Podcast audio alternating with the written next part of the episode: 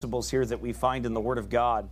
I'm finding this to be very profitable for myself as I look through this, and I believe it is very profitable for us as a church uh, to learn some of these uh, good principles, both physically, both in this world in that sense, and also spiritually, but much spiritually, right? That there, there are many spiritual lessons to not being a spiritual sluggard that are important for us uh, to remember because you know there are men that can work so hard on their physical that their physical job and everything else but they will neglect their souls your soul is a field okay it is a field it is it is it is ground that the Bible talks about, and we'll, we'll get to some of that. Now, I don't know how, how much time we'll have, or I mean, how long we'll, we'll go, how, how much we'll get done today, but, but we'll, uh, we'll do our best to get through much of this, and if we have to pick it up next week, that's okay too. I really don't mind taking my time with things uh, and teaching through them for profitability. The Bible is so, you know, it's amazing, isn't it? You could have a thousand sermons on a verse. God says something very plainly in one verse, but a thousand sermons can be preached to expound on the amazing, the amazing uh, text of scripture that is there for us to read and to and to and to learn. Like we spend a lifetime learning this book and we won't know it all. We'll spend all of eternity learning it. Amen? And understanding and learning from jesus uh, everything that god has for us. It's pretty exciting to think about that isn't it? Uh, but uh, in in proverbs chapter 24 uh, verse number 30 he says here i went by the field of the slothful by the vineyard of the man void of understanding. And lo, it was all grown over with thorns, and nettles had covered the face thereof, and the stone wall thereof was broken down. Then I saw and considered it well. I think it's interesting what he says here when, he, when, when, he's explaining this to us that he was very perceptive. Solomon used the things that he saw out in the world and in God's creation to learn from them, to be wise, right? To learn wisdom and to grow in wisdom. He saw the mistakes of others and he didn't duplicate those mistakes. He didn't go into them and, and, and, and say, you know what, I'm going to do the same thing they did. No, he didn't think he was better than them, but he said, you know what, I'm going to learn from this. I'll tell you what, you're a real fool if you see a lot of mistakes and a lot of things and you continue those same things. That God has used the lives of others to show you that you're wrong and you keep you do the same thing over again. That they did. You don't have to. God showed you for a reason. He didn't show you a reason for you to think you're better than your neighbor. He showed you so you don't do it. Right? That's why. It isn't because you're better. We're not better. We're better off, but we're not better. Right? And, and we should look at it and say, you know what? I'm going to be careful. I'm going to be cautious about what I do. I'm not going to make the same mistakes. I'm going to look at this and, and I'm going to I'm going to reflect on it. Sometimes slowing down and reflecting on things is a powerful thing in your life. It will bring some sorrow, yes, it will bring some repentance, but it also brings some joy in preparing for the future and saying, you know what, I'm not going to do that. I'm going to be I'm going to be cautious. And lo, it was all grown over with thorns, and nettles had covered the face thereof, and the stone wall there was broken down. Then I saw and considered it well. He took some time to consider what he had saw. You know, sometimes you see tragedy and things happen, uh, or things happen in your life, and you're moving so fast that, that you don't like stop and pause, like, huh, why did that happen? Could that have been avoided? Could I have avoided that this tragedy, or could I have avoided this mishap? Could I have avoided this this this thing that happened? You know, we really need to do that more. Not just think, well, this world's tough, so things happen. That's true. And they do. And sometimes things are unavoidable, right? And we can't. But let it not be because we were careless in our thought life careless to reflect on things, you know, too haphazard and running and hasty into decisions that are made, and we run into our own demise, and then we just blame kind of providence on it or whatever, and and all those things. When, when really the truth is, is that we probably could have avoided it if we were wise, and if we reflected on some things. Sometimes God slows us way down and doesn't let us fulfill the plans that we have in order for us to reflect on what's going on. And you're thinking, well, I need to be out of this trial. And God says, no, I want you to think. I want you to reflect. I want you to look at this situation and be wise about what you do. I looked upon it and received, look what he said here, and we're going to get to this, but and received instruction. Wait, I looked at this situation of this field. I watched what this man's character was. I watched what he did or how he operated, and I, I reflected and I received instruction. He said it taught me something. Yet a little sleep, a little slumber, a little folding of the hands to sleep. So shall thy poverty come as one that travaileth, traveleth, excuse me, and thy want as an armed man. We're going to talk about what that means, actually.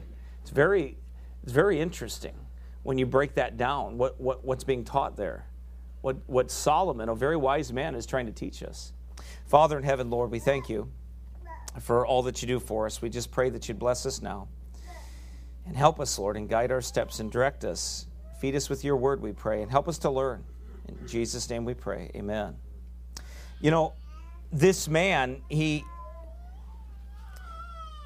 he goes by, Solomon goes by and he sees this. This scene shows us that if we will not have flowers and fruits, we shall certainly have thorns and nettles if you don't if you don't grow you know in your spiritual life especially if you don't grow uh, good fruit and flowers and you don't cultivate that into good things then guess what's coming? Thorns and thistles are coming your way.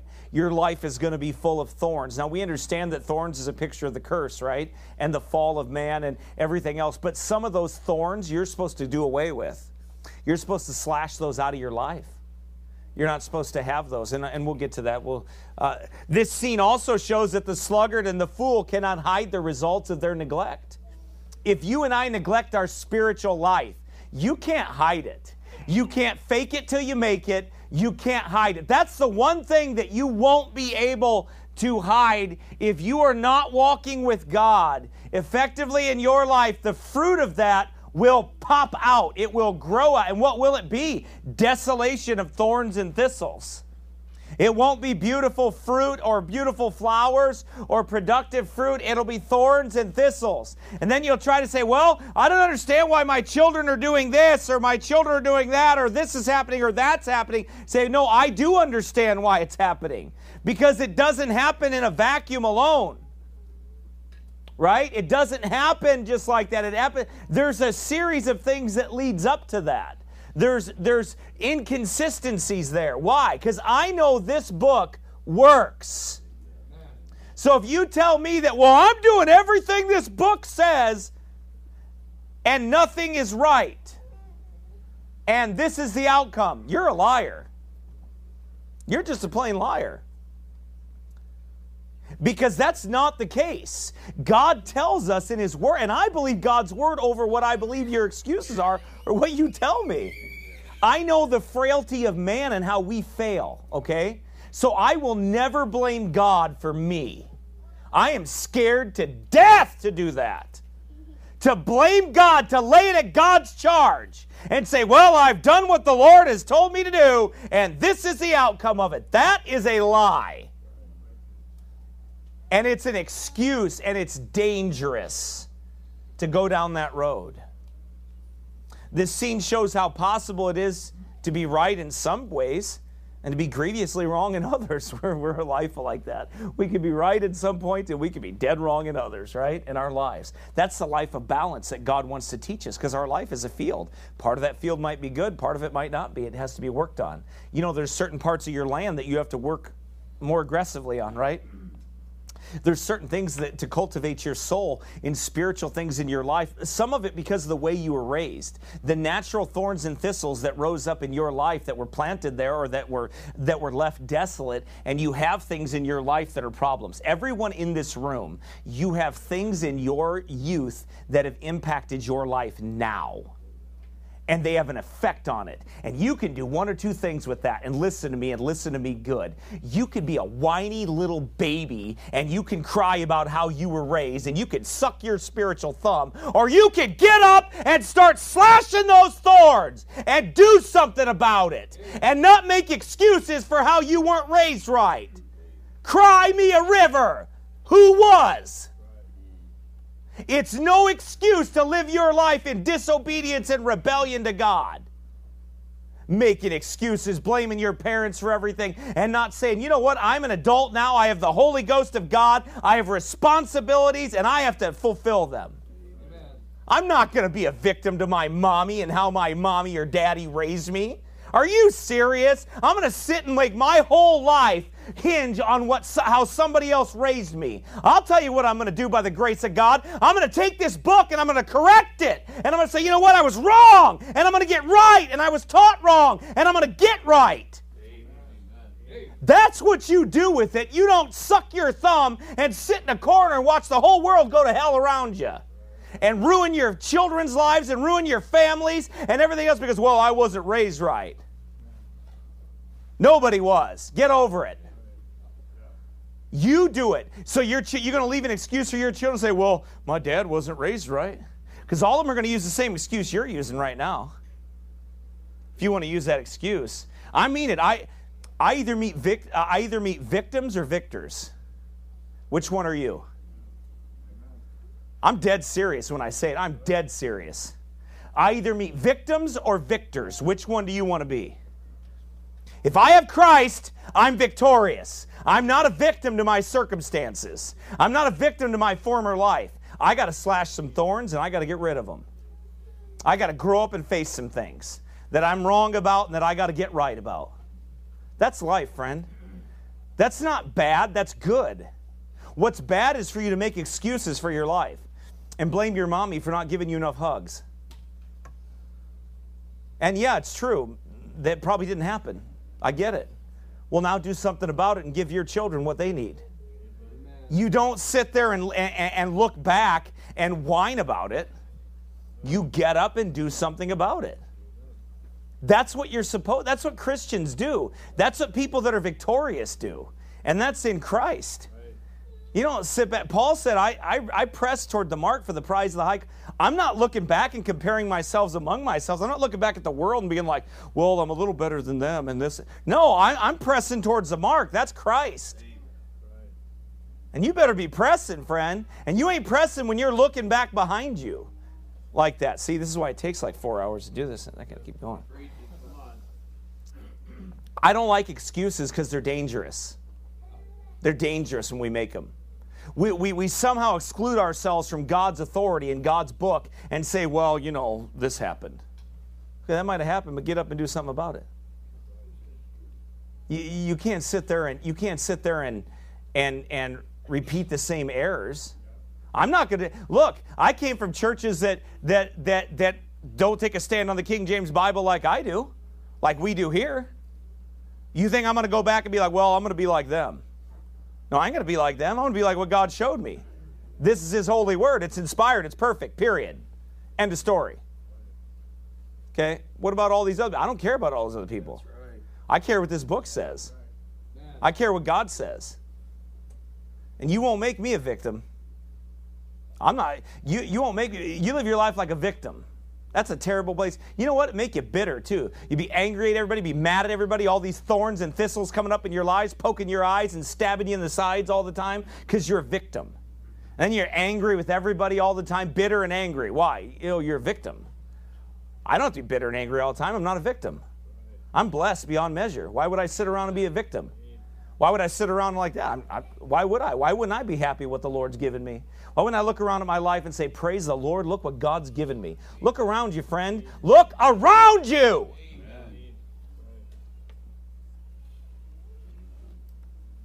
You live better in Christ than anyone else in this world does. Yet you'll sit and try to lick your wounds. We don't have time for that. There's too much work to do. This world's too dark. You got to have the answer for them. Do you have it or not? I have it. I know I have it. That's why I go take it to people because I believe I have it. I believe there isn't anything God can't cure out there in the, in the hearts of His people. I don't believe there is uh, anything you can't work on that God will give you grace for and strengthen you for. But I can't make you believe it. You got to get along with God and get that settled. Amen. Our souls are our fields and vineyards, which we were, were every one of us to take care of, to dress, and to keep. They are capable of being improved with good husbandry. That may be got out of them, which will be well fruit abounding to our account. We are charged with them to occupy them till our Lord comes. And a great deal of care and pains it is requisite that we should take about them. Like you should take care for your soul. You should watch for your soul. You should look out for it. You should, you should cultivate your spiritual walk. If you find yourself caring more about your physique than you do about your soul, you got a problem. I'm not saying you don't care about your physique at all, but what I'm saying is, is you better care about your soul. You better care about your spiritual walk. Is my heart right with God? Am I walking in the fear of the Lord? Am I wa- that that's important, friend. You better care about that. Because that'll that'll go out into the rest of your life. We got to these fields and vineyards are often in a very bad state, not only no fruit brought forth, but all overgrown with thorns and nettles, scratching and stinging, inordinate lusts and passions, pride, covetousness, sensuality, malice. Those are the thorns and nettles, the wild grapes which the unsanctified heart will produce. That's the lost man. But listen, you are tempted to those same things. And you have to put those thorns, you have, you have the power to slash those swords, those thorns with the sword of the Spirit. You have that power. Man, I got to take this off. I'm getting hot. I'm getting worked up, man. I told you I was going to wake you up. Amen. Garrett, I want you to know. I want you to know. I want you to know that, all right? I'm not ashamed of my orange, all right? All right? Not ashamed of it, all right? That's right. That's right. All right, I'll keep going now. All right. Amen. It's good stuff right there. You know, if we're not careful, the, the, the Bible speaks of that stone wall was taken down, right? There it was broken down. Well, you're letting the devil just come right in. God's given you every defense to fight the devil. He's given you everything and his, his kingdom and temptation and everything. He's given you the defenses to fight those things. But if you just let it all deteriorate, you don't do anything with it, then you're going to get you're going to get pummeled. You have to work out your own salvation with fear and trembling, for it is God which worketh in you both to will and to do of his good pleasure. It is a work, friend, and you have to work it. You're not working for it, you're working because of it. Where you're working out what God's worked in. He's already saved you and sanctified you and set you apart. Now work on it. You've got to. God didn't leave, God does not enable lazy Christians. Like, He didn't save you to be lazy, to be a sluggard and just let your spiritual life go by and like, well, I'm going to heaven. That ain't the, that ain't the thought of a saint. The thought of a saint is to sharpen themselves until they go home, is to grow in grace and to be strong in the Lord and the power of his might, to put on the whole armor of God. Okay, the issue of it will certainly be the ruin of the soul and its welfare. It is everlasting want that thus comes upon it as an armed man, which we'll talk about a little bit later. I noticed another thing about this as we as we begin here. It was all grown over. I went by the field. Look at verse 30. I went by the field of the slothful, and by the vineyard of the man void of understanding. Void of understanding. He says that this man, he, he didn't have any understanding. This is that self indulgence. The sluggard enjoys his sleep. Selfishness is the root of idleness. By the way, the reason why we're idle is because we're selfish. We think this world revolves around us, and we can go ahead and just be selfish, and we'll be, we'll be idle. We just that's the root of idleness. It's just thinking of myself, right? But this in turn is stupefying. One does not note how the fresh morning glides away while he lies with his eyes closed in sinful sleep. So also the slumber of the soul that neglects the call to its highest duty is a selfish sleep. Idle Christians, idle in, in their spiritual walk, not only to cultivate the things in their own soul, but also to help others, selfish. They're selfish. It's the highest duty for you to cultivate the things that God has worked in your own heart and life, and then to, to help others with it. In our text, the slothful is paralleled by the man void of understanding. And the parallel suggests that stupidity in such a world as this of letting ourselves develop according to whims or inclinations or passions. And also teaches that understanding is meant to be rigidly and continuously brought to bear on actions as director and restrainer. What do I mean by that? I don't just, eh, oh, I feel good today, so I think I'll, I'll be faithful to God. That's a whim and a passion. How about this? I don't feel good some days, but I'm going to be faithful to God. Amen. I don't. Who? Somebody. You hear people say, "Well, I don't feel like going to work." Well, who does? is there, is there like, like, who, like who does? I don't feel good. Oh, well, who does? Right? I mean, you can you can do that all day long, and it can be like most things are done by people that don't want to do them and that don't feel good, but they do them because out of duty and what's right. Amen. And you better learn that duty and and self-sacrifice now as as as young people, but also as Christians. That uh, well, I, should have this, this, this warm whim and feeling and everything else in order for me to be faithful in my Bible reading. And I, I just don't feel like it. I should have this, this passion. No, you should be obedient. Never mind the feelings that come with or the lack thereof. You should be faithful. You should be obedient to God no matter what. What if my feelings and my heart isn't in it? Tough. do it anyway. What is that? You're a soldier.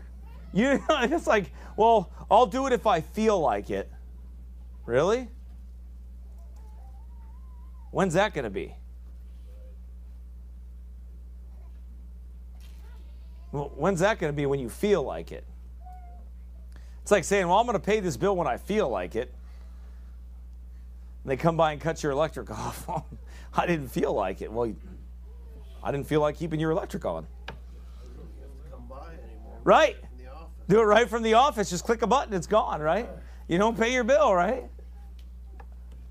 I didn't feel like it. I don't think they'd take that as an excuse, probably.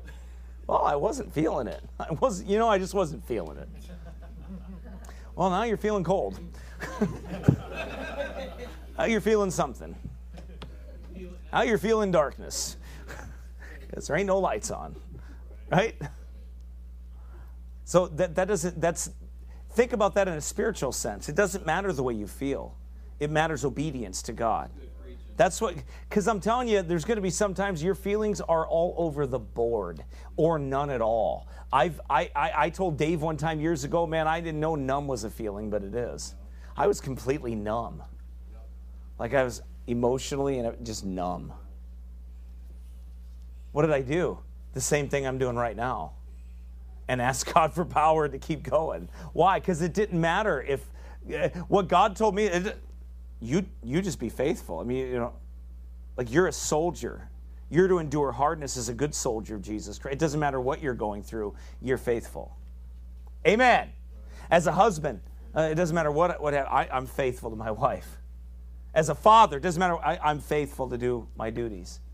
As as a wife, you, are faithful to your husband because you're faithful to the Lord. Not, not because your husband's perfect. You figured that out after a couple days that he wasn't. Hopefully, I didn't ruin anything for you, Paisley.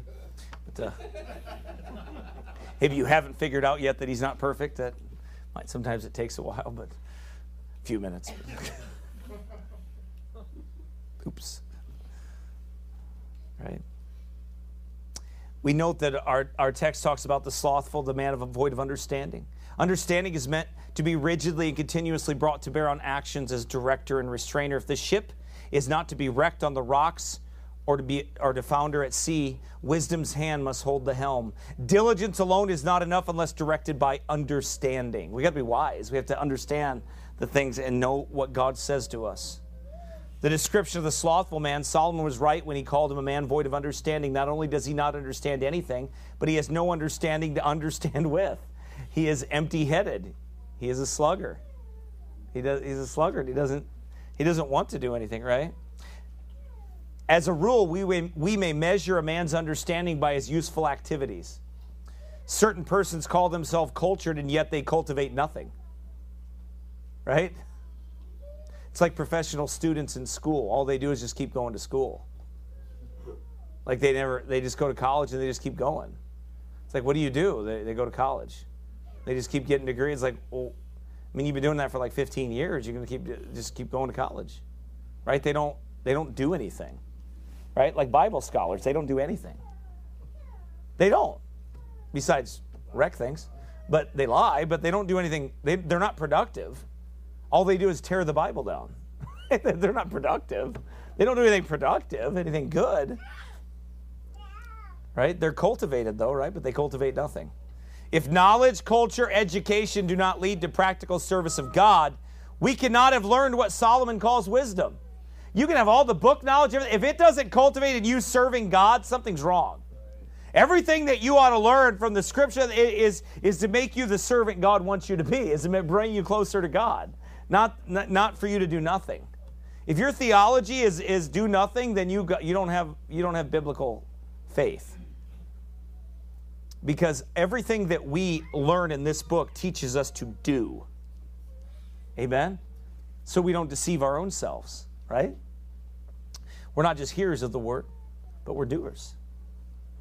That's, that's just plain faith. True wisdom is practical. Wisdom plows its field, hoes its vineyard, looks to its crops, tries to make the best of everything. And he who does not do so, whatever may be his knowledge of this or that or the other, is a man void of understanding. What do I mean by that? Well, I know a lot of pastors that are very, they're professional men. They're very professional. They run good corporations. They're good at it, man. They're good politicians too. They're supposed to be pastors, but they're actually politicians. Right? So they're pastors, they're politicians, they're they're uh, CEOs of corporations, right? Well, what are they doing? Not what they're supposed to. They're not warning the people. They're not, they're not calling them to repentance. They're not coming out from among them and being separate. They're not teaching the things that they want. The, the Lord wants them to teach, right? But they have all that knowledge, right? They have, I, I this may sound bad. It probably will but that never changed anything. Um, I'll say it. Most of the people that I've found, most of these college educated pastors, I really can't listen to very much. Like they're just really, like they're lame. Give, give, me, give me the men on the street that preach with me, and I can listen to them all day long. But put me in front of those college educated pastors, and, and, and I listen to them, and I'm like, really? Bible correctors and don't don't believe in the inspiration of the text. Don't believe it's just all of it. It's just I'm like, okay, really? You paid for that? Yeah. I got mine free. I don't I don't get what you paid for. I think you got ripped off. Right? Makes sense. Anyway, we'll move on. But the slothful, his things are not maintained. In Proverbs chapter 24, verse 3, the sluggard's field grows over. He trifles with, th- with things which demand his most earnest attention. Here he has a field, this sluggard does. This slothful man has a field, yet he is not caring for it.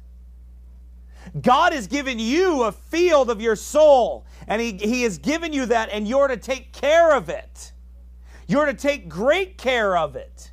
You're to cultivate your spiritual life.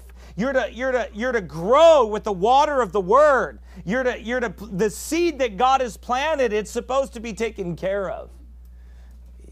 You're not to leave things slothfully. God gave Adam the garden to dress it and to care for it. What He has given you is the same spiritual, spiritually, physically, mentally, God gave you things to work. You have children that God has given you, they're gifts. Do you understand that? I want you to think about that for a moment. Do you understand that when God has given you children, He has given you a gift? He said that they're gifts. They're not little expenses on your tax form right? They're not little write offs on your tax form. They are gifts from God. People say children are expensive. I say children are an investment Amen. into the future, right? A heavenly one that God has given us. They don't cost us nothing, they give us. Right? They don't cost us. I never want my children to think, oh, you cost me. No, you didn't cost me anything. You give me everything that God wanted me to have and more. They are a gift from God. They don't cost me anything. Right? That's how the world sees them. Why? Because that's how Satan sees them. That's right. But to us, they're, they're God's gift. And they're to be cultivated, they're to be grown, they're to be maintained, they're to be taught and loved and cared for and nurtured. That's what God says. That's one of the fields that God has given you. Right? The- your children, that's a field. You ladies that that that uh, that you're home with them and, and and you take care of them. That's a fe- they're a field that God has given you. And how are you doing? How are you working that? Are you being distracted from your work? Are you being distracted from the field of labor that God has given you? Tempted with the lights of Sodom, the city's lights to go to go into you hear it today so much, right? Tempted to go away from the field that God has given you, to overlook that and children to most people today are in their way that's in, in their parents' way. I, I'm telling you, that's that's why they have to pay copious amounts of money to public education to get other people to, to, to educate their children. And they do that because uh, th- their children are in the way of their life. That's the way they look at it. That they're, that they're, they're, they're in their way instead of part of their way. Right? They don't look at them the same way. Sad, isn't it? We are to work, we are to care for what we have, not what we don't have. You focus on what you have, not what you don't have. You know what one of the major problems with discontentment is? Not cultivating the things that you have and looking for things that you don't have. Why would I focus my time on things that I don't have?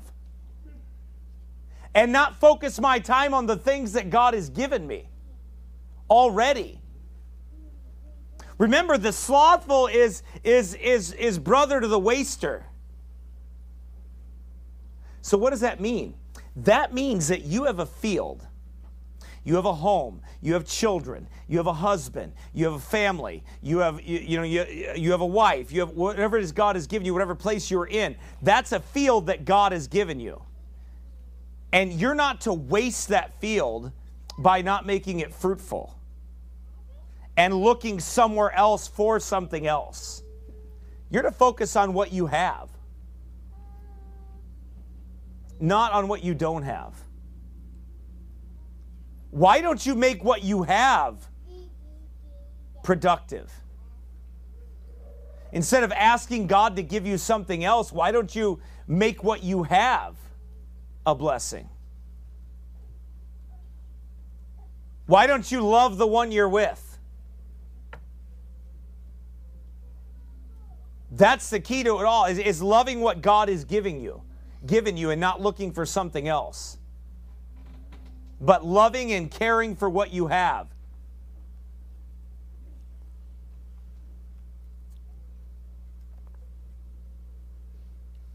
We're to work and we're to care for what we have, not what we don't. You're how about the field of your heart? Do you maintain it? What do you do with the field of your heart? Do you maintain it? Do you spiritually, do you work on the heart is the seat of all affections and emotions. It's the seat of you, right? In that sense. So what do you do with your heart? Do you let your heart lead you or do you lead your heart? It's a good question, isn't it? Do you pull up the weeds of sin out of your heart? You, if you don't pull up weeds of sin, if you let sin uh, reign in your heart, if you let sin be comfortable in your heart, then guess what? It's those weeds overtake the garden and its fruitfulness. It doesn't take very long for weeds to grow. They grow naturally. Sin grows naturally in the heart. Naturally. You don't have to do anything to destroy your heart. I'm going to say it again to you you don't have to do anything to destroy your heart. If you do nothing at all, it'll be destroyed. Do you get that? That this is a life of activity? Our spiritual life is a life of activity. It's a life of, of servitude. It's a life of the violent taking it by force. It is not, it is not a life of passiveness in that sense. We are passive against uh, you know, uh, hurting people or anything like that, but we are not passive concerning our spiritual life. We are very aggressive and assertive with our spiritual walk, with pulling up the weeds of sin in our heart. Are you more apt to pull the neighbor's uh, seed, uh, weeds out of his heart than you are your own? Are you more? Are you too busy looking at what everybody else is doing and not what you're doing? Amen. Well, that's easy to do, isn't it? It is so easy for me to find fault with you. It's not as easy for me to find fault with me. right? It's not as, I mean, I, I look, I can make some good excuses for my faults, but I can't think of any good excuses for John's. All right? I just, John, I can't. I mean, I, I can think, am I right? Can you think of a lot of good excuses for your own faults, but you will not extend that same grace to somebody else? You'll be ready to tear him down. When you see a fault, you smell it, you sniff it out. Right? Like a bloodhound. How about you reverse that? How about you have grace for your brother and you are like a bloodhound on your own sins? And you search out, you say, you know what? I need to get right with God. I need to pull up those weeds in my heart. I need to fix the things that are in my heart that are not right.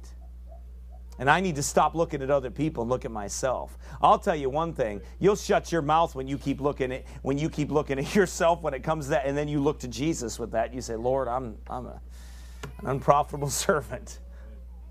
You won't be so critical of everybody else. Why don't you switch that around and become more critical of yourself? Then you know what you'll do? You'll hold your tongue. You'll be like, "I ain't saying nothing," but I will pray for him because I got enough wrong with me. Amen. That I don't need to beat them to death over that. Right?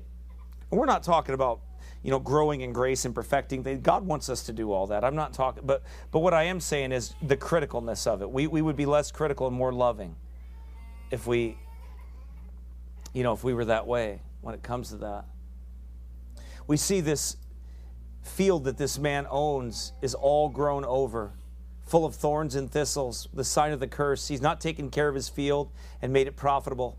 So now all can see is lazy. What your field produces, people will see. You think that your heart, you think that your heart can cultivate evil. If you think your heart can cultivate laziness, if you can be lazy and you can let weeds and you can let sins grow in your heart and that fruit won't come out, the fruit of that won't come out in your field and people won't see it, you're deceiving yourself you and I cannot sow seeds of wickedness and expect to, to grow plants of righteousness. It will not happen. If we are sowing seeds of wickedness in our heart, if we are allowing sin in our heart, if we are allowing neglect in our heart, if we are not working on things in our own life and our own family and our it's going to come out.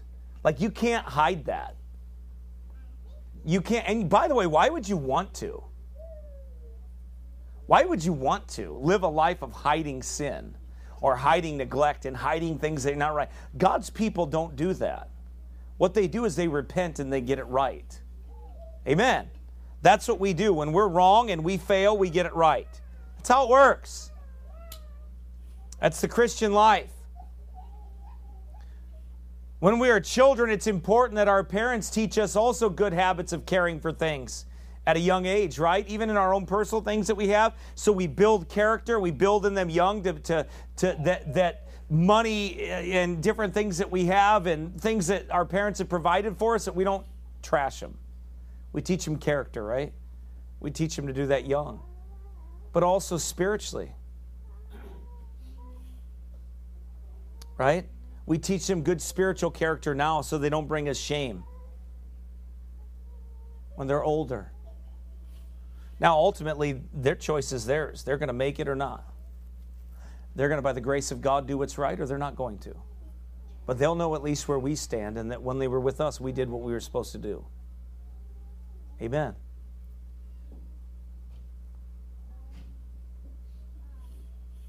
You know, th- th- this is this is very important. Jeremiah chapter 4, turn there please.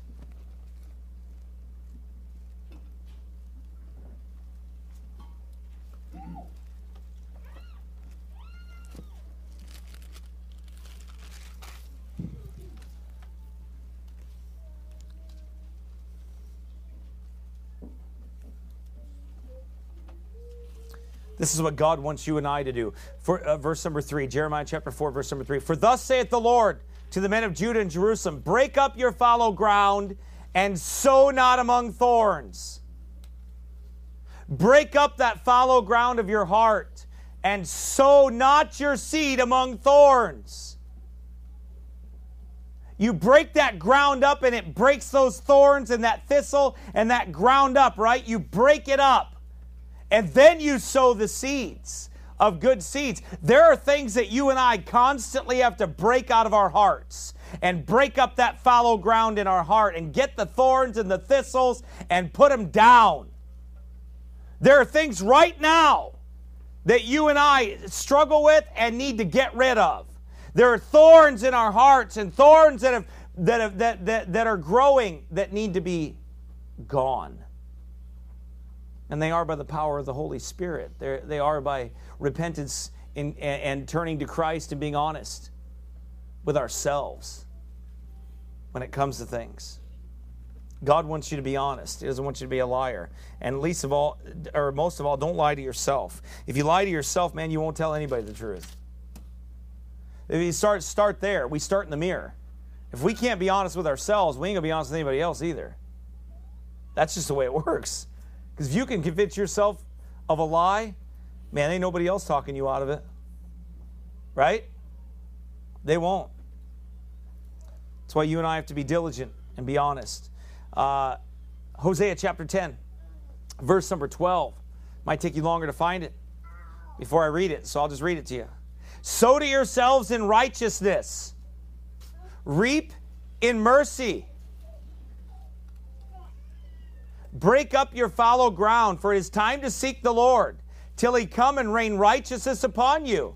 Ye have plowed wickedness, ye have reaped iniquity, ye have eaten the fruit of lies. Because thou didst trust in thy way, in thy way, in the multitude of thy mighty men. See, trouble came. Why? Because they didn't trust in the Lord, they trust in other things. God told them to break it up. Sow to yourselves in righteousness, reap in mercy. Break up your fallow ground. Listen, for the sluggard in this field, time does not tarry, Satan is not lazy, and all the power of darkness are busy. Satan is not lazy. He works when we have to sleep. Right? Time doesn't stop for us. It will continue on until we go home. Amen? So we cannot be sluggish. We do not have time to be.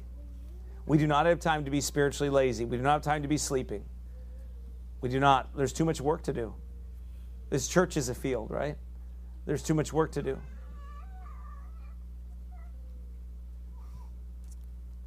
Procrastination. It's one of the most damning things to your life whether it be you know physically work or whatever the or spiritually procrastination.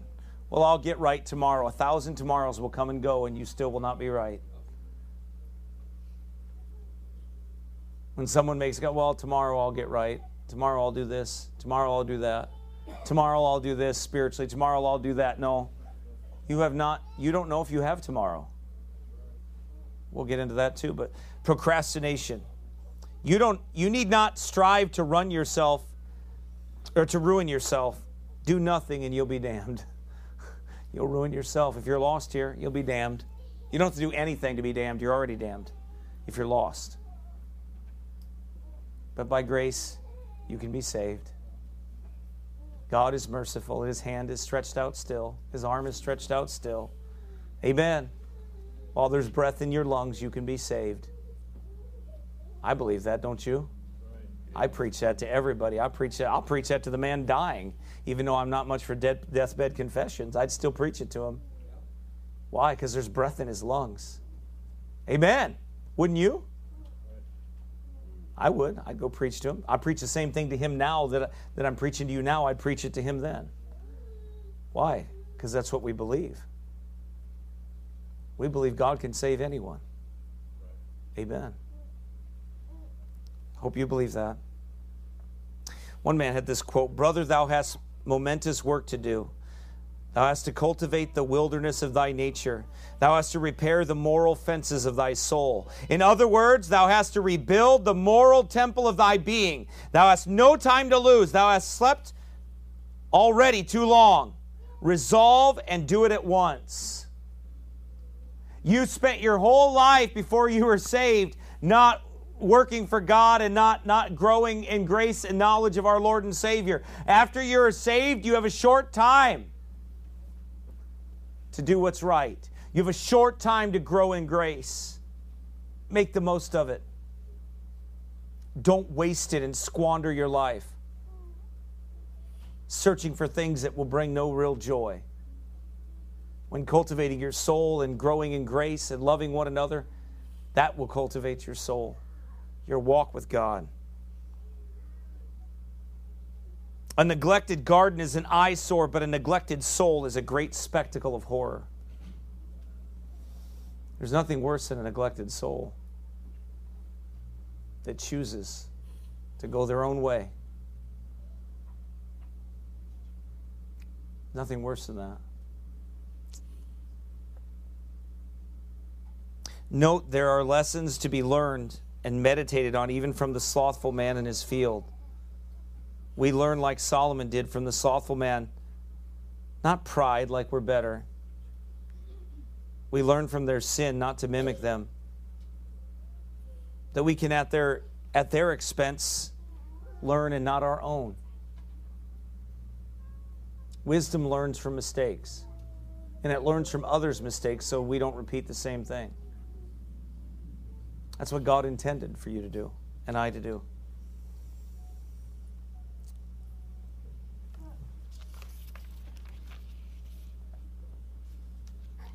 The slothful, the slothful are under tribute. Proverbs 12 24. Turn there, please.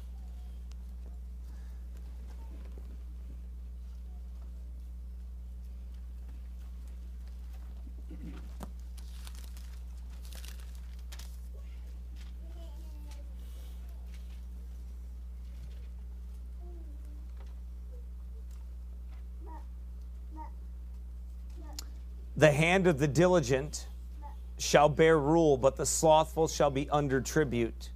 Diligent men lead.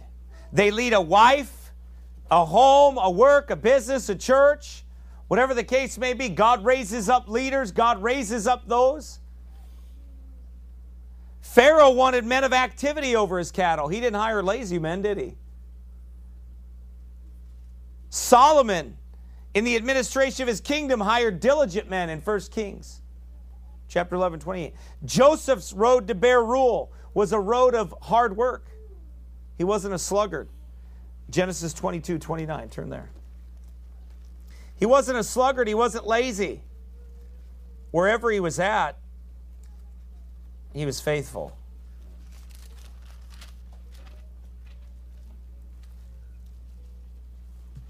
got the wrong verse here. Let's see. Maybe it's 9. Nope. Copied down the wrong one, sorry. The faithful stewards in the Bible made, was made ruler over his Lord's house in Matthew chapter 24. He was made ruler, right? The faithful one. Not the one that was lazy, that hid his talent in the right, but the one that was faithful. What did God do? God blessed him. He blessed him and he and he he was diligent in his work and God took care of him. His Lord took care of him. Diligence is not a separate component from religion, it's part of it. We are diligent, we are hard workers in whatever we do, right? Whatsoever thy hand find to do, do it with all thy might.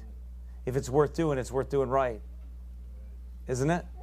When we go preach, we go out, we preach our guts out, our voices out, we ain't got nothing left. We go, why? Because if it's worth doing, it's worth doing right. Amen. We don't we don't go out to fail. We don't go out to but we go out to accomplish what God has called us to do, right? And to give out everything we got. That's what we do most of the time, right? And we're dragging when we're done. Why? Because that's what God wants us to do. Look at Romans chapter 12. Paul gives us a warning here.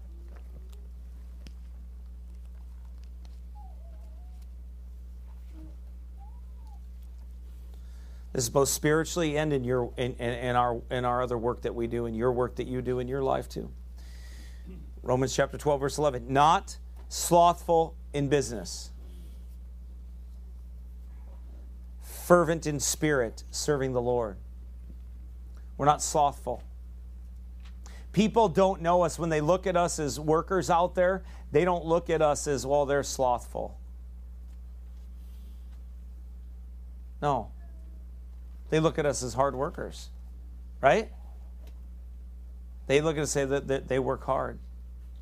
Not for the wrong motivation. We do it because it's right. We're not doing it to kiss up, or we're not. We're just doing it because it's right to do, right? To obey the Lord. So we're not slothful in whatever it is that we have to do. We do it right. That's a Christian trait. It goes beyond what the world does we don't operate like they do. We don't lie, we don't cheat, we don't we're not dishonest. We're not slothful in our business. We're not sluggards. We do a good job. Why? Because it's spiritual. Paul's saying this, it's spiritual. It's part of your look what he says. I beseech you, therefore, brethren, by the mercies of God, that you present your bodies a living sacrifice, holy, acceptable unto God, which is your reasonable service. So he's talking about your spiritual walk. He's saying that shows in your work ethic, it shows in your life. Right? It shows that I'm, I'm good at what I'm honest and I do a good job at what I'm supposed to do. That don't mean you got to kill yourself, right? Out there to let people abuse you to death till there's nothing left of you. That's, right. that's not that's not right either. Amen. That's not you don't let people like burn you out till there's nothing left of you so you come home right. to your family and you're just a wreck.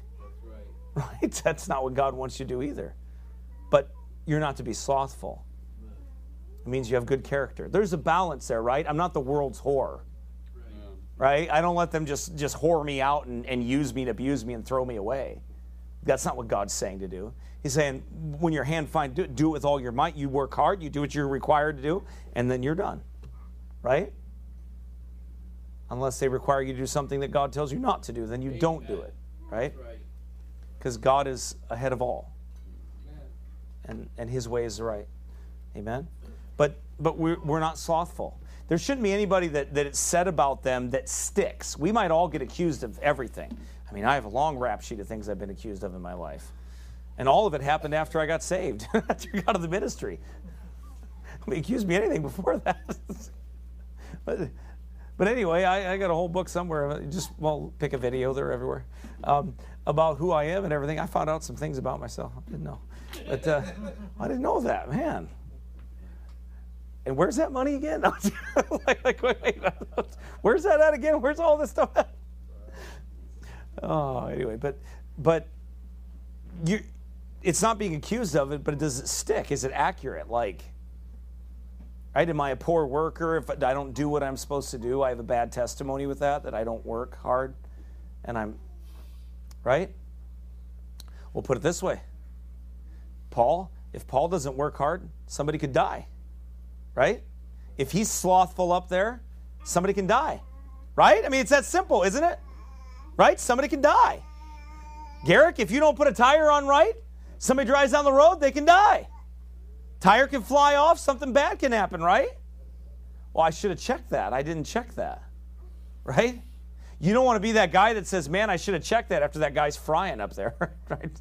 Right? Because you got to live with that for the rest of your life. You see what I mean? So it's, it, we're not to be slothful. I mean, somebody can die. Right? You're putting brakes on for somebody, you're doing work, right, Dave, or something like that. Somebody can die if you're not paying attention. Like a doctor, if they didn't pay attention to what somebody can die. Well, you can't be slothful.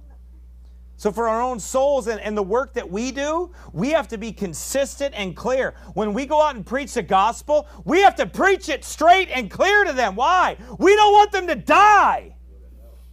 We don't want them to go to hell. We can't be slothful. We can't be sluggards. We can't be lazy and not give them everything of the truth that they need. I'm not, we're not going to be like those guys out there that are telling them a half story. God is love. He certainly is. Praise God, He is.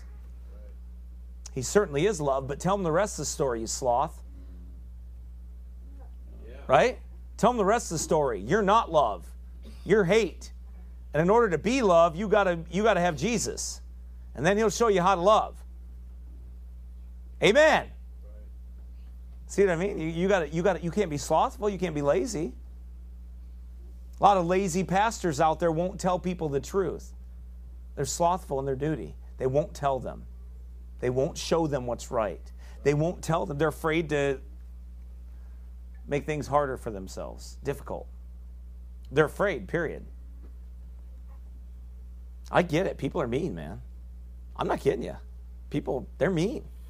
I get it why some pastors are afraid. People can be mean. They just be downright mean right? They just can be, right? We, we've, we've seen them before. You see, people just are mean. But you know what? That doesn't change anything. You don't work for them, you work for God. You have a message to deliver, you deliver it. Right? Like that one man that had that message for that big fat king. Remember that? I have a message for thee, O king. Stuck him, and I've got stuck in the fat. right? At least you weren't sent on that message. right? But not slothful. The slothful is a slave to his own lusts under the most degrading, degrading tyranny. You know, you're, most slothful men, they're a slave to their whims and their passions and their lusts. They're not motivated enough to do anything. They're uh, unless they their passions are into it or unless something happens so then they won't do it. They're a slave to that. They're lazy. They won't do what they're supposed to do.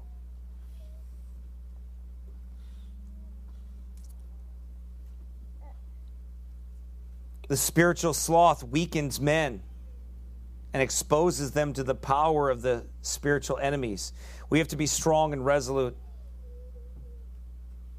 if we would stand in the evil, evil day and escape the tyranny of the spiritual rulers of the darkness of this world, we have to be diligent. We can't be lazy. I'm telling you, we can't. We get, this world's getting worse. It is waxing worse and worse.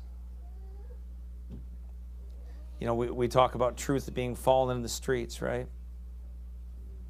That's what's there.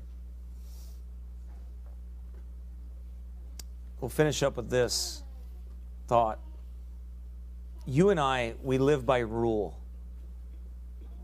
Let all things be done decently and in order. We live by rule. We don't live by our whims. Our lives aren't to be led by our passions, whether they're anger or lust or, or, or joy or happiness or, or whatever. We're not led by those things. We're led by the rule of the scriptures. This is our rule of faith and practice, right? This is how we practice. This is our life. We live by rule, not by whim, not by passion, and not by emotion. Men that cannot regulate their own time must have work that is regulated for them. That's not a slight on them, by the way. It's not. It's not being mean or unkind. Some people, if you have them run their own business and, and self regulate, they're not good at that. They, they're just not. They're, they're, they can't be productive. They slip into laziness. Um, they slip into not working hard very, very quickly. Right? And what is it? Is it not that they're not good at what they do? No, they're not good at their at managing their time. They're sluggards when it comes to their time. So they have to have somebody, they have to have a more regulated schedule of things, right? In order for them to be productive. They're not productive unless they have that. That's, that's okay.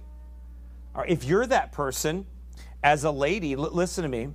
If you're that person in the home as a lady, then you need to talk to your husband, and your husband needs to regulate your time better, help you to manage your time better. Because your personality is that if you have, if you don't have a, strict, a more stricter schedule, you can't, you you don't get anything done. Right? Listen to me, I'm trying to help you. I really am. You say you might be prying. I might be, but I don't have a pry bar, so I won't get too far. But I'll get far enough to help you. Because if your home is not managed right and your children are not being cared for and things aren't being done and your house not organized and all those things, then you and your husband have to get together and say, okay, time to regulate things and be more rigid on a schedule in order to be productive. Some women don't have to do that, man. They they just have it down. Right? They just do. They're just naturally like that. Some women are, but some aren't. If you're that woman, humble yourself and ask for help.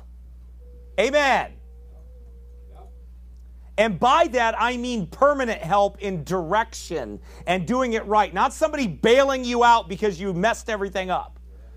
I'm going to say it again to you permanent help, not help of just bailing you out because you messed everything up. Because otherwise, somebody has to fly in with a Superman cape and keep helping you every time. That's not helping you. Right? That's not helping you, it's hurting you. You're not being helped. But teaching you to do it yourself and being regulated and learning and more rigid and growing, if that's necessary, that's okay. And then you'll thrive from that. You will. Children do. There are some children that have to have a stringent schedule because if they don't, man, do they lose it. They just they they can't function right.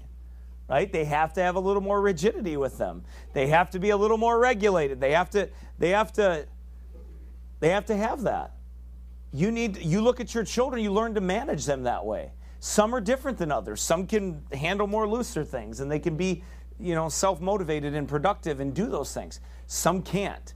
They're like, you know what?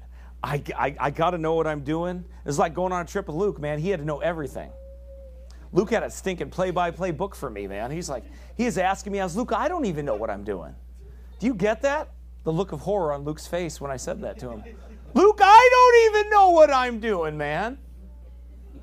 What? what you don't? Oh, I, I'm going to Missouri. Other than that, I don't know. The fear, the sheer fear on Luke's face when he figured out that I had no idea. I had nothing. What do you mean? My dad eats Pop Tarts at 5:15. I was like, I'm sorry, Luke. I don't. He doesn't really, but I'm. I'm sorry, Luke. I don't. He looks in fear over at Ryan. What about you, Ryan? Ryan's like, I'm on vacation. I don't know. Not doing anything. What? I don't care. I don't care where I'm at. I'm just going. So Andrew thought it'd be a great idea to have Luke come with me, you know, to loosen him up a little bit. It worked. No, that's not why he did it, but we, we wanted to do it because we wanted to have fun with him. But and I did have fun with him. I, I don't know if he had any fun, but I had a lot of fun. Like years later, I'm still having fun with it. It was a good time. Amen. But anyway, but some people though they, they thrive on you know more of that. So we have to we want to be productive with our field right? We want to be productive with what god's given us. By the way there's other ladies here and will you learn from them? Learn from each other. Encourage each other. There's other men here. Learn from them. Ask them questions like they didn't just, like you see the success that some of them have and the blessings and, and the way things operate, and they don't have all that mass confusion and anger, and, you know, just like their home's not like a war zone. If you want to know well, why, well, ask them why. Learn.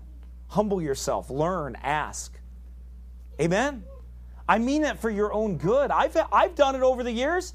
Haven't I, Lee? I've done it. I've asked questions. I haven't I, Andrew? I've asked questions. I've, I, I've, I've learned things from men I didn't know. I don't know. How do you do this? Man, I don't know what in the world. I wasn't too proud. Well, I'm a pastor. Yeah, I know. I don't want to mess it all up either. right? I don't want to destroy everybody around me because uh, I'm the pastor. Pat myself on the back. You might be. You might mess it all up too. You won't be one. Right? There's consequences not listening to instructions. There's consequences in not using wisdom and being wise. And by the way, you won't run the clock out. If you think you can continue on and do things that are foolish and not take care of the things that God has for you, you think you're going to run the clock out. You're not. That demise will come. Right? That that that demise will come. And we'll cover that next week. We'll stop right now here. But uh, anyway. Let me, let me just make these three comments here. I, I, I was going to stop, but I got these and I got to put a period on this a little bit, okay? Because I'll pick it up. Uh, somebody's sighing hard. Oh man, is he almost done? I don't know if you're hungry or convicted. I don't know which it is, but I, we're probably a little bit of both. right? But if you would avoid sloth, beware of every temptation to it and allow no thoughts of delay of necessary business. It's whether that's your soul, right? Or it's that thing you're procrastinating and putting off that you need to get done. Eh, the temptation is there.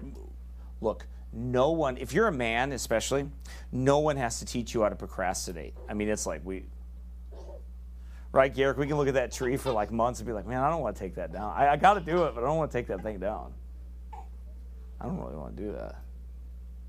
I know I got to do it, right? Still got brush in my yard. Yeah, exactly. We're looking at, we're like, man, I know I got to do that.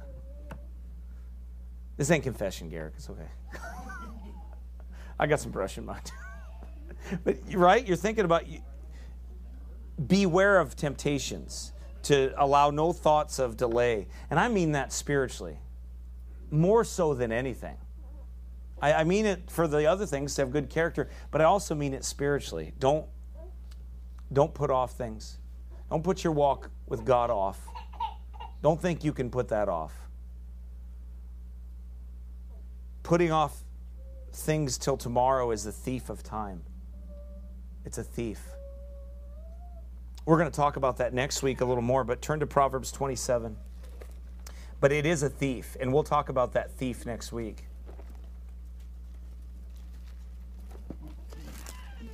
I'm glad I always have too much and, and not enough. That would be.